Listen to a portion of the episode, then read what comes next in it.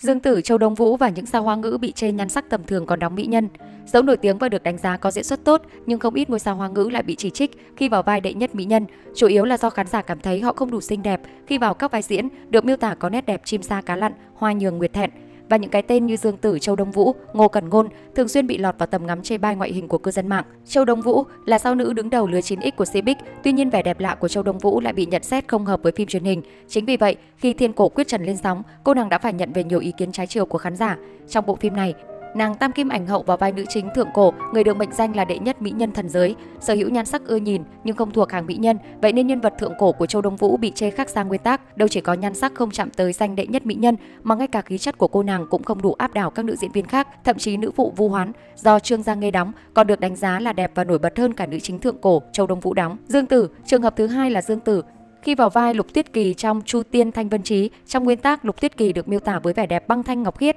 nàng là đệ nhất mỹ nhân của Thanh Vân môn. Đáng tiếc khi rơi vào tay Dương Tử, nhân vật này lại bị chê kém sắc, thậm chí là thua xa Bích Giao do Triệu Lệ Dĩnh đóng. Dẫu vậy, đây vẫn được coi là tạo hình xuất sắc nhất trong sự nghiệp diễn xuất của Dương Tử. Sau Chu Tiên Thanh Vân Trí, Dương Tử lại tiếp tục nhận vai đệ nhất mỹ nhân cẩm mịch trong Hương mật tựa khói xương. Tuy là hợp cổ trang và xinh đẹp thật đó, nhưng nàng Tiểu Hoa vẫn bị chê chưa hợp danh đệ nhất. Ngoài ra, trong hai dự án phim cổ trang sắp chiếu là Trần Vụn Hương Phai và Trường Tương Tư, sao nữ 9X này lại lần lần nữa vào vai nhân vật có nhan sắc tuyệt thế. Khán giả vô cùng lo lắng khi Dương Tử có chấp niệm quá sâu với vai đệ nhất mỹ nhân nhưng nhan sắc lại chưa đủ tầm. Ngô Cẩn Ngôn vào vai lệnh hoàng quý phi trong Diên Hy công lược, tuy nhiên cả về nhan sắc lẫn khí chất của Ngô Cẩn Ngôn đều bị đánh giá là không đủ. Không dừng lại ở đó, Ngô Cẩn Ngôn còn tự tin đảm nhận vai diễn đắt kỷ trong triều ca, người được sử sách miêu tả có vẻ đẹp làm lụi tàn một triều đại. Dẫu bộ phim có nguy cơ không thể lên sóng, nhưng những tạo hình được công bố trước đó khiến Ngô Cẩn Ngôn bị chỉ trích là đắt kỷ kém sắc nhất màn ảnh hoa ngữ. Viên San San, dưới bàn tay của biên kịch Vàng Vu Chính, không ít mỹ nhân trong tiểu thuyết nổi tiếng bị dìm một cách thảm hại. Tiêu biểu nhất phải kể đến vai diễn Thánh cô của Viên San San.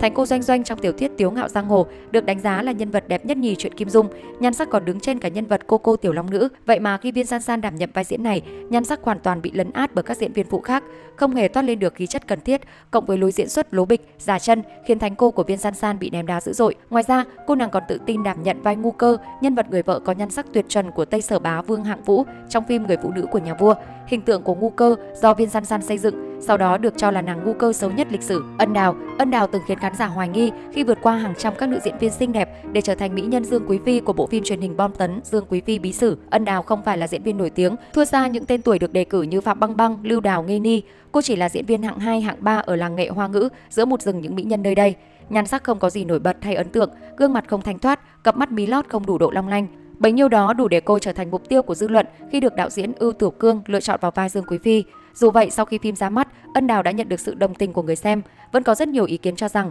nhan sắc của cô không đủ rực rỡ để hóa thân thành đệ nhất mỹ nhân của lịch sử phong kiến Trung Quốc. Nhưng ngược lại, cô lại diễn ra khí chất của Dương Quý Phi, từ hận đến yêu, lụy tình và rất nhiều mâu thuẫn trong mối quan hệ với Đường Minh Hoàng, trước là bố chồng, sau là phu quân. Có thể nói ở Ân Đào, diễn xuất tốt đã đẩy lùi đi phần nhan sắc còn kém chưa đạt chuẩn.